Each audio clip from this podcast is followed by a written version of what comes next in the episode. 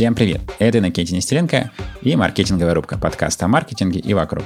В каждом выпуске я говорю с практиками из агентств, бизнеса, рекламных площадок, сервисов, стартапов и стараюсь узнать у них что-нибудь интересное, жареное, соленое, вкусное про их маркетинг, что-то, что вы сможете попробовать у себя. Сегодня у нас речь про сервис, сервис TimePad. Это площадка для организаторов мероприятий. Компания существует с 2008 года и помогает делать классные события организаторам, которых набралось уже более 200 тысяч человек. Кроме того, TimePad распространяет каждый месяц более 700 тысяч билетов, и последняя впечатляющая цифра – уже 30 миллионов человек посетили ивенты, организованные через TimePad. Я поговорил с Варей Семенихиной, гендиром TimePad. Варя рассказала, как развивается сервис, в чем ценность таймпада для маркетологов, о том, что происходит с ивентами в постковидном мире, о закрытых мероприятиях с миллионными оборотами, угу, инсайт, очень интересно, и о многом другом. Итак, встречайте, Варя Семенихина, Таймпад. Варя, добро пожаловать в маркетинговую рубку. А расскажи, пожалуйста, про TimePad. Ну, на самом деле, все знают, но, может быть, не все знают историю сервиса или, скажем, его состояние на сегодня, потому что все знают, что организация мероприятия, а может, вы что-то больше. Расскажи, как вы сами о себе рассказываете. Да, спасибо за вопрос. Мне кажется, это супер важно рассказать о том, как мы поменялись. Многие знают, что нам уже 13 лет. Мы все еще ощущаемся стартапом. В целом мы, наверное, как продумали новое такое позиционирование, что таймпад — это место, где идеи становятся опытом. Мы соединяем в этом определении обе части. Это есть и люди, которые создают из идеи, превращают это в опыты. Это и офлайновые события, онлайновые мероприятия, какие-то видеозаписи, видеолекции. Это может быть и продажа мерча. Все это это можно делать через нас. Так и с другой стороны, у некоторых людей появляется идея сходить куда-либо, они могут прийти на, к нам на сервис, выбрать это событие, посетить его и получить некий новый опыт, некое новое впечатление. Мы постарались этой формулировкой сейчас э, как раз передать то, как меняется, трансформируется сервис. Многие знают нас как э, продукт для организаторов мероприятий. Мы много даем различных возможностей, но кроме этого мы также разворачиваемся лицом к конечным клиентам и позволяем выбирать мероприятия, ходить на них, покупать билеты и делать это удобно и приятно. Как-то так я бы рассказала про нас. Супер-супер. Очень здорово, что у вас идет разворот в сторону людей, потому что я, конечно же, знаю о вас как о сервисе для организаторов, но классно, что появилась афиша. Раньше у меня, как у юзера, действительно была там какая-то боль найти то или иное мероприятие. Расскажи, может быть, в этом месте про свой карьерный трек. Ты работала в маркетинге звука, занималась маркетингом Яндекс Медиасервисов. Оттуда, я думаю, да, с Яндекс Афиши откуда-то растут ноги. И как ты пришла в TimePad? Ой, на самом деле это очень интересная история, она очень длинная, столько же лет, сколько и компании, потому что я познакомилась с одной из фаундеров, с Людой Павловой, еще когда жила в Перми, училась в институте, на самом деле была там такие события, они назывались «Рабочие выходные», там собирались ребята, которым было интересно предпринимать предпринимательству и развиваться в этой сфере, кому были интересны стартапы. Мы много общались, и я как бы знала таймпад с тех времен, когда он еще только зарождался. В ту пору я еще по образованию математик и закончила специальность компьютерная безопасность, и ничего не предвещало, что я пойду в маркетинг, но именно на рабочих выходных я познакомилась с Алексеем Карловым, он э, фаундер одного из московских агентств СММных, и я пришла и начала вообще свой карьерный путь. Одна из первых моих строчек в резюме — это SMM-менеджер, менеджер в агентстве. Вот, и я достаточно много лет проработала СММщиком, еще тогда, когда это не было мейнстримом. Этим занимались не только школьники. После чего я сменила немножко направление, все еще осталась в маркетинге, ушло больше в мобильное продвижение. Так я попала в звук. Э, собственно, там потом началась моя длительная э, история в entertainment е. Мне кажется, развлечения, ну, как бы музыка большая часть развлечений, конечно же. Я ей там много лет посвятила. Достаточно хорошо знаю индустрию. И когда я в Яндексе работала, я как раз смогла посмотреть еще и на кино, еще и на какие-то мероприятия, и это обогатило мой опыт всего, что касается развлечений. И поэтому, когда мне предоставилась возможность поруководить Timepad ом, поучаствовать в его активном развитии и трансформации, я с удовольствием приняла это предложение. А в чем разница? Яндекс огромный, да? Ну, понятно, что там есть очень разные команды, они какие-то теснее, какие-то сами по себе корпорации, внутри корпорации а темпад небольшой. Порядка 80 человек. В чем разница и, может быть, какой-то совет или наблюдение для маркетологов, которые сидят сами в корпорациях и мечтают перейти в стартап или в компанию с атмосферой стартапа? Супер, мне кажется, вопрос. Я вообще всю свою жизнь большей частью работала в небольших компаниях и стартапах. Э, в Звуке он в тот момент еще не был частью Сбера. Я там работала там с Аленой Владимирской, мы делали один проект. Я работала в Группоне, когда это еще было стартапом. Я очень люблю стартапы, и мне нравится наблюдать и участвовать, и быть сопричастным к кратному росту бизнеса. Когда я приходила там в Яндекс Музыку, тоже это был не очень большой сервис, и мы много с ребятами потрудились для того, чтобы сделать его более массовым и более популярным. Мне кажется, что это супер крутая история, да. В чем разница между работой в большой компании и маленькой? Ну, для себя выделяю, что в стартапах у тебя больше возможностей пробовать из разнообразных сфер, более размытые роли, у тебя нет какой-то четко выраженной одной задачи. То есть вот я когда из Яндекса уходила, у меня была команда 60 с лишним человек. Это команда маркетинга была, я в Яндексе была директором по маркетингу. И у меня были разные команды, я занималась Яндекс Музыкой, Кинопоиском, афишей, промо собственного контента, который мы производили, или там еще чего-то, и Яндекс Плюсом. И у меня были как эм, отдельные команды, которые занимались каким-то продуктом, были кросс-подразделения, которые занимались и креативы готовили, креативная команда была, и перформансная команда была обобщенная, то есть какие-то общие ресурсы. Мне кажется, что для специалистов, которые находятся в корпорации, это супер круто. Ты получаешь возможность... Никакой стартап не будет такого размера, у него не будет такого количества аудитории, как есть у крупных сервисов.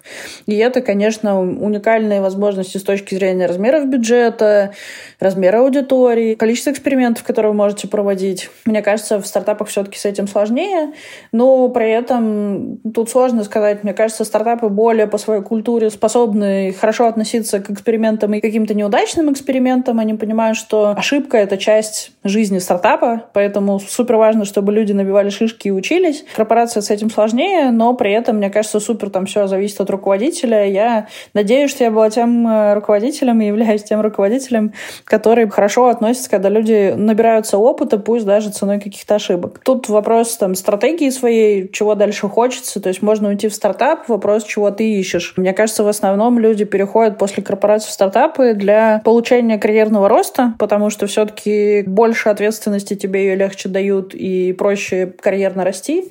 Но тут тоже существуют разные стратегии, я бы сказала. Понял, спасибо. Очень хорошая мысль, что все на самом деле крутится вокруг, ну, кроме размеров, бюджетов, вокруг экспериментов и отношения к ним. Угу. То есть вроде как все можешь, но лучше бы эксперименты всегда заканчивались успехом, если мы говорим про enterprise. Угу. И это действительно иногда может подпекать. Два слова о спонсоре выпуска, и мы вернемся к интервью. Этот выпуск выходит при поддержке digital-агентства Nimax. В школе Nimax стартует новый поток курса по Digital PR. В нем ребята из агентства делятся самым важным из своего многолетнего опыта работы с коммуникациями. Программу курса подготовили руководители и специалисты по стратегии контент и digital-маркетингу, пиару, SMM, организации мероприятий и работе с блогерами. Этот курс реально поможет всем, Потому что новички смогут разобраться, что такое пиар, опытные специалисты по маркетингу научатся лучше планировать и оценивать результаты своих пиар-затей, а руководители разберутся, как именно пиар может решать задачи бизнеса, с чем он может помочь, а с чем нет. В этом курсе 14 уроков — это видео, подробные лонгриды, вебинары, задания на применение новых знаний. По итогам курса студенты напишут пиар-стратегию для продвижения собственного проекта. Для вас, дорогие слушатели рубки, Nimax дает скидку 20% по промокоду рубка PR латинскими буквами на формат с обратной связью.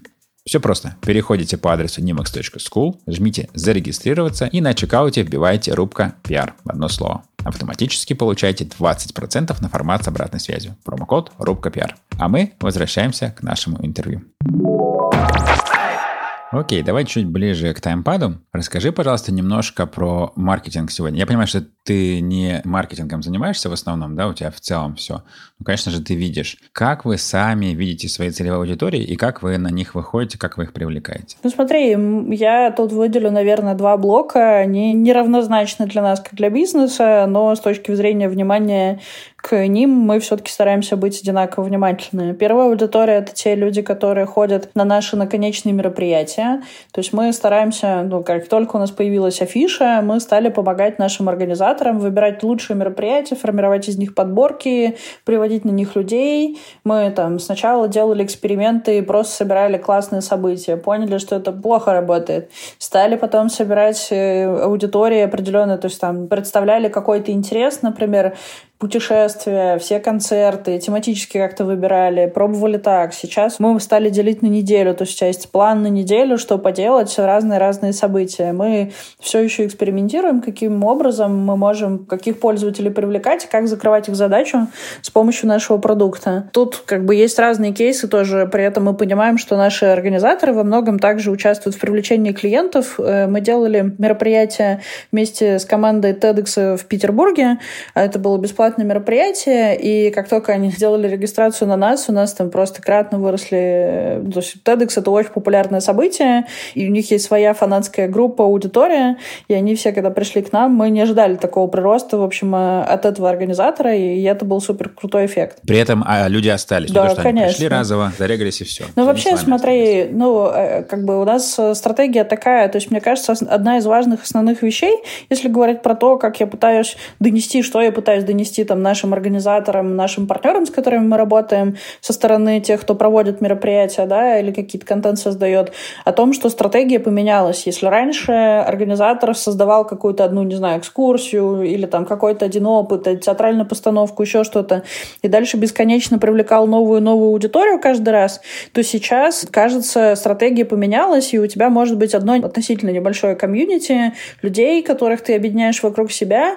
и ты все время для них создаешь новый контент контент. Таким образом, тебе не надо каждый раз э, приводить новых клиентов, и ты просто с одних и тех же клиентов можешь достаточно долго и достаточно много зарабатывать. У нас есть кейсы таких организаторов, и это очень круто работает. Вокруг э, сильных организаторов собираются комьюнити лояльных им людей, и наша задача, чтобы ну, они с друг другом продолжали общаться, одни продолжали создавать и креативить, из своих идей рождались какие-то новые опыты и experience ы, так и с другой стороны люди не пропускали их, участвовали в этом, ну, потому что для них это важно. Мне кажется, это основное такое изменение, которое трансформируется да, в поведении, что люди начинают больше обращать внимание не на разовую транзакцию, а на то, чтобы надолго оставаться с организатором, и они готовы быть лояльны к нему и ходить на там, разные новые опыты, которые он предлагает. К примеру, у нас есть э, один из наших партнеров, это импресарио, яркий автор этого проекта Федор Елютин. Э, он тоже делает постоянно привозные разные новые experience ы, опыты, потому что мне даже «Пой, танцуй», э, у него был в прошлом году спектакль, в этом году он продолжается, например. Он привозит эти постановки откуда-то, это такой опыт, вы гуляете, одновременно слушаете музыку в компании людей, и это, конечно, вызывает массу эмоций. Но я просто к тому, что у Федора все время какие-то такие опыты, его аудитория, например, супер лояльная, и на каждый следующий его опыт приходит все больше и больше людей. Они вовлекаются в это. Мне кажется, это кратно улучшает экономику просто всего, что делается. Если уж мы говорим в разрезе маркетинга, да, то, кажется, это позволяет бизнесу чувствовать себя стабильнее и больше зарабатывать. Да, но вопрос, те люди, которые скажем, ходят на иммерсивный театр и покупают билеты через вас, а они на другие мероприятия через Темпэд ходят? То есть это помогает вам растить вашу аудиторию в целом? Смотри, мы никогда не старались сталкивать впрямую аудиторию наших партнеров-организаторов, говорить им, а еще есть 15 миллионов вариантов, куда вы можете сходить. Э, это скорее там, с точки зрения сервиса второстепенная задача. То есть мы понимаем, что мы должны помочь нашему организатору удержать его аудиторию и взаимодействовать с ней. Ну и, конечно, мы будем рады, если клиент в случае того, что он решит что-то еще узнать, он пойдет искать и будет это делать у нас на сервисе. Мы как бы все для этого делаем. Но базово мы там убрали баннерные места, рекламные места на мероприятиях. То есть раньше было как у тебя страница события, ты туда ведешь трафик, а у тебя там в конце баннера других событий, которые вообще не ты организуешь. О, я помню это, меня это подбешивало отчасти, потому что я тоже организую, конечно же, какие-нибудь маркетинговые метапы. Делаешь свое, как поднять продажи в 10 раз, а там сбоку чужое, как в 15. Думаешь, блин, куда люди Да, мы... То есть этого больше нету, да? Ну, мы понимаем, что ну, то есть это очень нечестно, мы убрали это Есть разные версии страниц событий, и на старых версиях это еще осталось, но тоже мы не продаем этот формат, мы больше никому не даем размещаться. Это очень неправильно уводить куда-то клиента, которого даже не ты привел. Но пока у нас есть еще такое тонкое место, э, ну, как у сервиса, у нас есть желание рекомендовать э, нашим клиентам, которые ищут конечное мероприятие, да, какой-то контент. Мы хотим, чтобы они ходили на события вместе с нами, и хотим, чтобы они получали от этого удовольствие. Вот, и как бы один из каналов, как мы можем к ним приходить, это рассылки. Вот, и ты, безусловно, вынужден там указывать не одно мероприятие, а некоторую подборку делать. Ты так или иначе сталкиваешь какое-то количество партнеров и организаторов на единой площадке. Но когда эта история станет более персонализированной, и мы сможем понимать, какой аудитории это будет наиболее релевантно, и сможем это делать, это сильно тоже уменьшит негатив. Все будут знать, что там его аудитория осведомлена о его мероприятиях, кажется, это должно снять этот негативный эффект. В общем, мы здесь ищем какой-то баланс. Так как у нас клиент не один, как мы вот тут начали это с того же с клиентов, вот у нас две категории клиентов. Это те, кто и билеты покупают, и те, кто события делают. Нам важно как бы обе эти истории сделать. Мне кажется, еще то, куда мы активно смотрим с точки зрения изменения продукта, просто хочется поделиться, что раньше всегда мы пытались сделать э, так, чтобы вот ты хочешь сделать мероприятие, вот ты хочешь, чтобы здесь была красная плашечка, а здесь, не знаю, слово поменялось, еще что-то. Мы все сделаем. Но мы никогда не говорили организаторам и тем, кто создает мероприятие, о том, а как же хотят это воспринимать конечные клиенты. Что, чтобы им купить, я не знаю, путешествие, они должны видео посмотреть, посмотреть, или там, как выглядит цикл продажи с обратной стороны. И мы, наоборот, шли как лендинги, то есть мы хотите такой лендинг, другой лендинг, максимально шли на сторону организатора, хотя как бы мы понимаем, что наша ценность как раз в обратном. Мы проводим миллионы транзакций, миллионы сделок между организаторами и участниками случаются, и мы знаем, в какой тематике большая конкуренция, где много мероприятий, в какие даты супер много событий уже стоит, не стоит туда вставать тоже с конференции, потому что там будет много уже конкурентов и альтернативных вариантов. Мы как бы должны в обратную сторону помогать организаторам и рассказывать им о том, что смотри, ты можешь изменить дату, и у тебя уже понизится конкуренция, больше людей сможет там прийти на твое мероприятие. Или в этом районе много запросов на мероприятие такого типа, если ты его сделаешь, будет классно. То есть мы должны э, помогать, обогащать э, наших организаторов знаниями о том, что рынок хочет.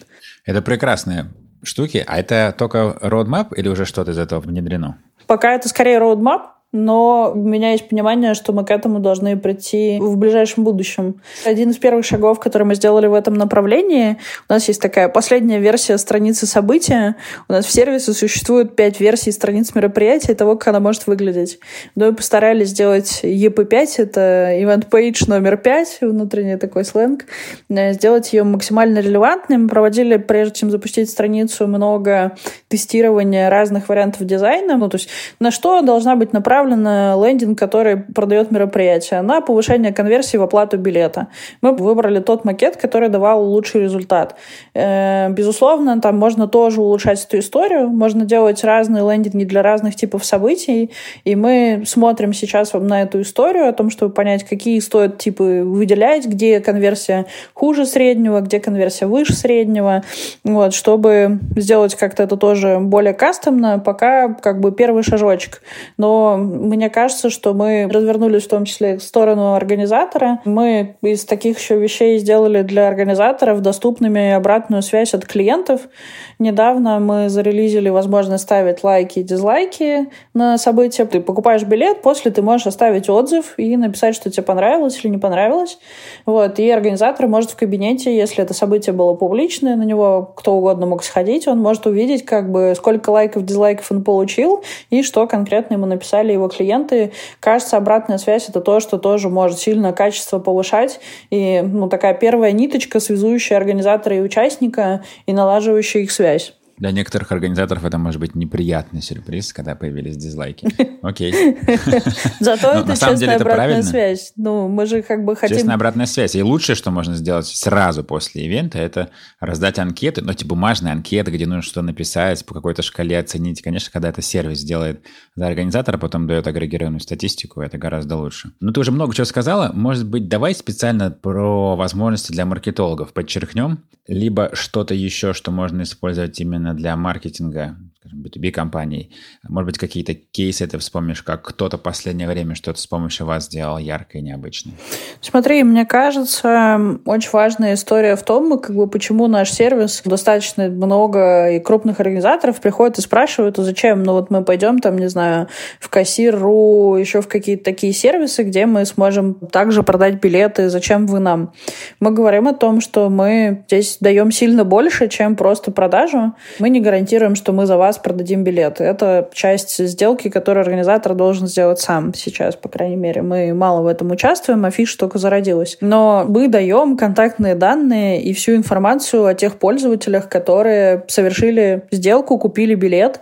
И это, кажется, для всех маркетологов самое ценное, что вообще есть. Ты знаешь, типа, почту, телефон, ну или все, что ты запросил у клиента в момент оплаты, у тебя есть вся эта информация. И Безусловно, ты можешь повторно рассказывать про свои продукты, предлагать купить что-то еще. И для того, чтобы это было эффективнее, у нас есть встроенные механизмы промокодов, которые позволяют отслеживать по партнерским ссылкам, кто пришел, от кого пришел. Ну, то есть промокод может быть как просто там в рамках транзакции, да, или отдельную категорию билетов может открывать, еще чего-то. Кроме этого, важный бенефит в том, что ты можешь по промокоду назначать скидку после определенного чека, после определенного количества билетов, клиентов. Это все супер гибко настраивается. Ты можешь там понять и придумать, как мотивировать своих клиентов покупать, делать там выше средний чек или увеличивать что-то еще. То есть эти все механизмы, так как есть внутри, э, тебе не надо об этом задумываться, и ты можешь как бы просто сказать, что ты хочешь сделать. И наша система тебе с этим помогает. Вот, мне кажется, что все истории про скидочные политики и около этого это очень важная история, потому что ценообразование сильно влияет на оплату и сильно влияет на то, что происходит с человеком дальше. Мы знаем сейчас, что, например, не очень активно у нас есть такой продукт, э, можно подключать, если у вас большая стоимость билета, вы можете подключать э, оплату в кредит билетов, э, но это редко используется нашими организаторами. Мы сейчас хотим сделать интеграцию, я надеюсь, как ты уже заспойлерил, что мы будем развиваться, в скором времени все увидит свет рассрочка, потому что мы активно слышим запрос на это от рынка. Мне кажется, это это очень понятное направление, потому что кроме развлекательных мероприятий у нас еще есть много и образовательных проектов и программ, и каких-то конференций, которые в разных тематиках совершенно бывают. Это конференции и бухгалтеры делают через нас, и стоматологи, и маркетологи, все делают. Кейсы, которые наиболее интересны там с нами делали, мне кажется, что когда какой-то день выбирается днем чего-то, мы делали кейс с Днем Земли, э, с ВВФ, мы поддерживали эту инициативу. Мне кажется, в основном какие-то такие проекты партнерские сейчас в голову, которые приходят, это все так или иначе связано с благотворительностью, полностью. Мы с компанией Mail.ru делали проект, которым продавали они билеты на онлайн-спектакль, который был посвящен противодействию насилию, что люди очень агрессивны в интернет-среде и много насилия и много грубости себе позволяют. Вот это был такой спектакль, который позволял как бы просветить людей в этом месте и сделать их более дружественными друг к другу. И также средства, вырученные от билетов, они там тоже перечисляли в благотворительный фонд для поддержки прочих инициатив. Вот. Мне кажется, что какие-то такие вещи, то, что максимально не очевидно, у нас есть ребята из Казахстана, ну, иногда я смотрю, у нас есть статистика событий, на которых там продано или роздано больше количества билетов, так как есть и бесплатные. И вот э, в Казахстане ребята придумали через нас, сделали свой мини-группон, они раздавали промокоды на скидки на чехлы для айфона, если я правильно помню. То есть я помню, что там был какой-то промокод на что-то для айфона. Вот, то есть ты там, не знаю, за 100 рублей купил скидку на 500 рублей на чехол для айфона. Мне кажется, так как инструментария много разного, мы иногда сами с удивлением находим какие-то такие кейсы, э, как люди используют наш продукт, потому что это бывает максимально неочевидно.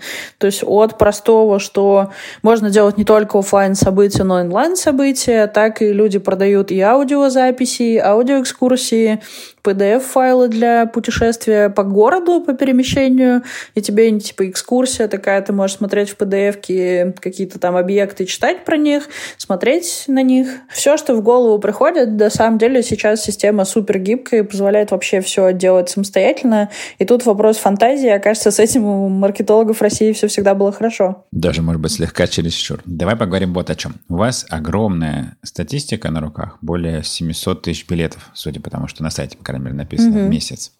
Можешь немножко рассказать о том, что покупают сегодня? Ты уже сказал, что бывают какие-то более конкурентные отрасли, менее конкурентные. Расскажи немножко о том, какие форматы мероприятий лучше идут, каких становится меньше. Ну и, может быть, немножечко о том, как пандемия повлияла, очевидно, больше онлайна, но это очень общий ответ. Может быть, есть какой-то более частное наблюдение у тебя? Смотри, мне кажется, что пандемия тоже такие волны создала в потреблении.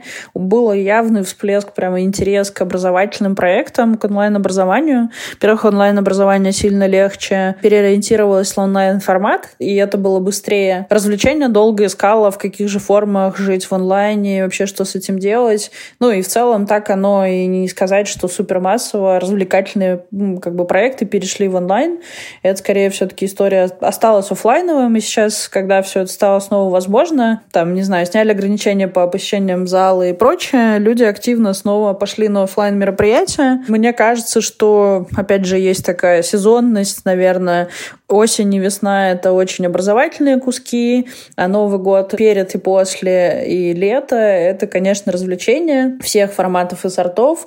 Тоже, опять же, тут есть какие-то отдельные, не знаю, редкие камни, редкие редкие какие-то опыты, которые довольно небольшое количество людей, и они скорее остаются закрытыми и остаются там для каких-то конкретных комьюнити, и их сложно найти на афише, например, напрямую.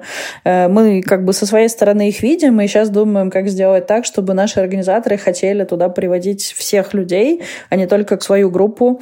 Наибольшей популярностью всегда пользуются события, в которых не очень высокий порог входа, то есть ты на выставку можешь сходить, и это не требует от тебя каких-то там супер специальных знаний, навыков, чем проще вот этот э, вход в событие, чем проще тебе будет понять, что там будет происходить, тем выше вероятность, что ты на это решишься. Собственно, мне кажется важным ну, этот параметр, мне кажется, появляются какие-то новые форматы. Сейчас, безусловно, мне кажется, май отметился тем, что много путешествий по России, и в целом там открывается прям отдельное агентство ивентовые, которые фокусируются на экскурсионных турах по регионам. Этого стало супер много. Мы тоже активно за этим наблюдаем. То есть, если раньше в основном мероприятия были ориентированы на рынок, в котором ты находишься, то есть, условно, люди из Перми делали события для людей из Перми, то сейчас сейчас они понимают, что к ним могут приехать из других территорий, и появляется куча событий, направленных на людей, которые не живут в регионе. Мне кажется, это, наверное, такая основная тенденция. Ну и в целом я говорю, что много билетов через нас продается, да, и если зайти, у нас есть такая внутренняя статистика о том, сколько мероприятий сейчас доступно в сервисе. Что я там сейчас смотрела недавно, что у нас на афише доступно порядка 10 тысяч мероприятий. Некоторые из них являются повторяющимися, некоторые из них это видеоконтент, который можно бесконечно повторять, да. И есть еще огромный пласт, это порядка 40% событий, которые доступны только по ссылке. Это когда когда организатор хочет делать мероприятие только для своего какого-то закрытого комьюнити. И мне кажется, вот эта история, клубная история, очень набирает обороты. Мы замечаем, что таких событий становится все больше со временем. То есть все не стремятся попасть в паблик, всем не нужна, на самом деле, даже вот афиша в этом смысле. Они не ожидают, что мы поможем им с продажей билетов. У них есть свое комьюнити, и они ориентированы на мероприятия, которые они для них и делают. Там есть э, мероприятия, которые сегодня его публиковали, на завтра это десятки миллионов рублей, и уже все билеты раскуплены, просто sold out. И ты такой вообще, что это было? Ты просто видишь уже по цифрам, что это случившийся факт. Мне кажется, поэтому ну, основное, на чем сейчас там все фокусируются, это вот создание комьюнити, поддержание этого комьюнити, взаимодействие с ним, вовлечение. Там, э, меня лично беспокоит, то есть есть один формат, да, страницы мероприятия, и ты через него как-то должен рассказать о том, частью какого комьюнити является эта активность, и что люди там могут поделать, почему им стоит присоединиться к этому комьюнити. Не всякое комьюнити открыто к тому, чтобы к ним присоединялись. В общем, должны появляться появляться новые выразительные средства. В целом, наверное, вообще на российском рынке мало уделяется внимания тому, как упаковываются те или иные вещи. Э, потому что, ну, что такое упаковка? Это и то, как выглядит лендинг, и то, как выглядит само мероприятие, что человек получает, когда он приходит на мероприятие, что он получает после него. Это что-то тактильное. Мы тут спорим с разными представителями индустрии о том, возможно ли оцифровать и сделать полностью рекомендательный сервис про мероприятие, в котором вообще там нивелирована будет э, роль редактора. Я на примере там музыкального сервиса знаю, что да, в музыкальных стримингах, мне кажется, все знают, у всех свои системы рекомендаций. Но в музыке у тебя короткий трек, три минуты, он всегда одинаковый, и люди его как-то оценивают, можешь его там рекомендовать. Есть видеоконтент. Видеоконтент — это сложная сущность, он статичен, но он длиннее сильно, да, и все обычно там трейлер смотрят, актеров изучают, прежде чем решиться посмотреть. А сходить на офлайновое мероприятие, в особенности, например, это супер большой комит. Ты там не только денег заплатил, ты свое время на это забронировал, тебе надо туда добраться.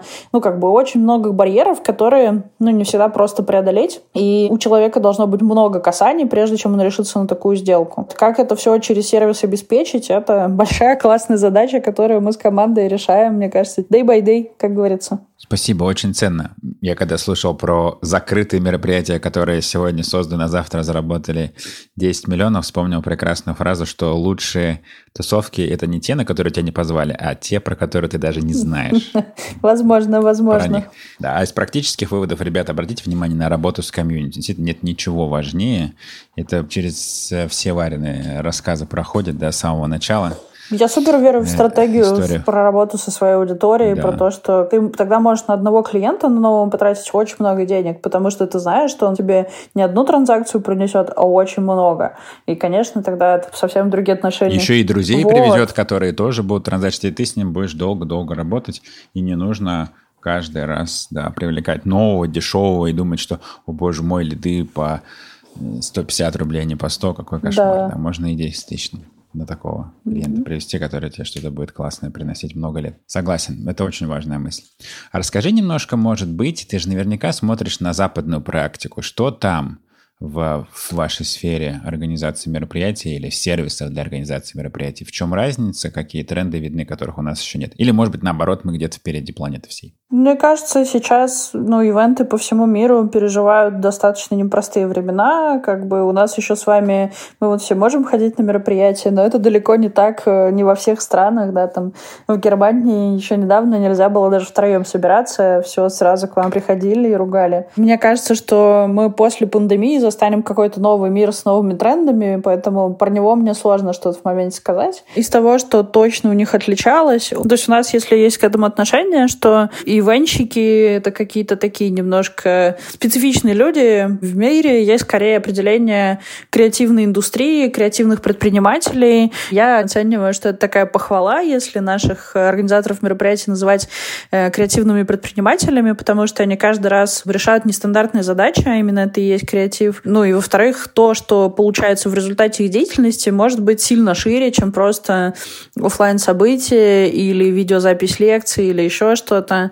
Э, ну, глобально в мире качество того контента, который производится, сильно выше. Наверное, они отличаются еще тем, что это скорее экономический фактор, да, к тому, что у людей чуть больше денег на опыты, они их активнее тратят. В России все еще огромное количество событий происходит бесплатно. Я иногда, когда смотрю на афиши, я такая, о боже, почему это происходит бесплатно? Потому что это же так классно, как это, где ребятам дать денег, потому что они делятся супер крутым контентом. Я как-то лекцию про космос слушала супер крутую, и это так увлекательно. И мне кажется, когда ты что-то делаешь с любовью, ну, у них больше в культуре есть за это поощрять, донатить. Например, я помню, что мы долго обсуждали в прошлом году готовность, ну, там, стоит ли нам интегрировать донаты в момент, когда ковид начался, для того, чтобы как раз была возможность возможность у участников как-то поддерживать своих организаторов. Мы проводили опрос среди участников о том, будут ли они донатами пользоваться, и поняли, что люди не готовы. Люди готовы купить сертификат на будущее мероприятие. То есть, окей, мы там, типа, дали денег 5000, но мы потом за них захотим купить билеты. Это как бы такая экономическая история э, про формат взаимодействия, потому что люди, нам, не знаю, в Твиче платят просто смотреть за стрим какому-нибудь э, творческому таланту. Ну и мне кажется, у нас в стране люди часто недооценивают себя, они часто не замечают, какие они талантливые, как много они чего умеют, и что даже там, не знаю, можно классно вышивать крестиком или вязать крючком, учить этому других людей, и это будет и их вдохновлять, и человеку доставлять удовольствие. А у нас это все-таки немножко крипово, и все так странненько на тебя будут смотреть, если ты будешь это делать. Ну, в среднем, наверное, еще отличается уровень грамотности, в том числе в маркетинге, о том, что можно делать, как делать, сколько что стоит, как это заказать, где это делать. В общем, мне кажется, такой средний уровень грамотности в этом направлении там побольше, чем у нас. Вот. Спасибо, да. Опять же, много информации для размышления. Друзья, не стесняйтесь делать классные вещи и брать за них деньги. Это правда. Последний мой любимый вопрос про твои любимые источники информации. Это может быть что угодно. Деловые книжки, телеграм-каналы, какие-то еще замечательные западные места, коль скоро мы про весь мир – или еще что-то, откуда ты берешь информацию. Ну, понятно, что в основном все добывается откуда-то под задачу. Но, может быть, есть все-таки постоянные любимые источники? Ну, на самом деле, самый любимый постоянный источник — это наши клиенты. Э, сегодня у нас была очень забавная история, потому что сегодня там у меня свой выходной день, я не в Москве, я приехала домой на родину, и меня звонит телефон, я беру, там, добрый день, я вот написал в службу поддержки, мне не ответили, я нашел ваш телефон, и я решил решил вам позвонить, мне надо срочно решить вопрос. И мне кажется, как бы, с одной стороны, это очень странно, что твои партнеры звонят тебе, там, твой личный мобильный телефон, чтобы пообщаться, порешить свои вопросы. Но в этот момент я понимаю там собственную ответственность. Я перед этим чуваком лично отвечаю, что там, да, мы сделаем это, я поняла ваш запрос. Меня очень порадовало, что я смогла ответить на его вопрос, потому что я очень переживала, что я там, типа, не буду знать, как ему подсказать, что ему делать. Мне кажется, что наши клиенты — это лучший источник, ну, то есть мы не стараемся теоретизировать на тему, там, ребята, вот, наверное, нашим организаторам надо вот это. Ну, это всегда плохой способ, ты просто идешь и спрашиваешь. Когда ты идешь и спрашиваешь, у людей появляется законное место и возможность что-то тебе про это сказать. А дальше, ну, ты там должен их услышать и услышать корректно. Ну и вот как бы мне кажется, это самый большой и обогащающий нас источник информации, энергии и прочего, когда ты видишь кучу заряженных людей, которые делают что-то, что их супер вдохновляет. У меня недавно эта мысль была о том, что меня супер вдохновляет, что мы даем инструмент тысячам людей создавать сотни тысяч мероприятий, зарабатывать на этом какие-то там сотни тысяч рублей. Когда ты представляешь это в каких-то физических пространствах, то это супер круто. Это очень большая возможность. Мне кажется, там большое количество людей получает за счет этого что-то классное, классные опыты. Поэтому, мне кажется, клиент — это всегда классный источник информации и знаний. Отличная мотивационная часть получилась под занавес. И прекрасный момент, чтобы нам свернуть наш выпуск. Варь, большое спасибо. Очень интересно, очень полезно. Спасибо всем, кто нас да, слушал. спасибо тебе за вопросы. Да, это была Варя Семенихин Таймпэд и маркетинговая рубка. Спасибо еще раз всем, кто был с нами. До встречи в следующем выпуске. Пока. Друзья, если вам понравился подкаст, сделайте, пожалуйста, пару вещей.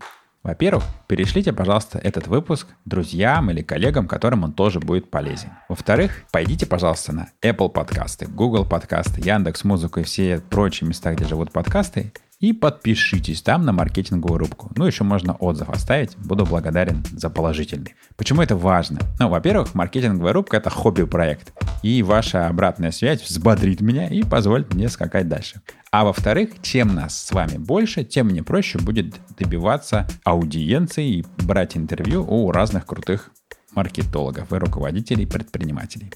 Кстати, если вы знаете кого-то, кто делает нереально крутой маркетинг и поэтому должен стать героем моей маркетинговой рубки, пожалуйста, не стесняйтесь и пишите мне. Все контакты есть на сайте проекта kines.com. Большое спасибо, до встречи в следующем выпуске. Пока!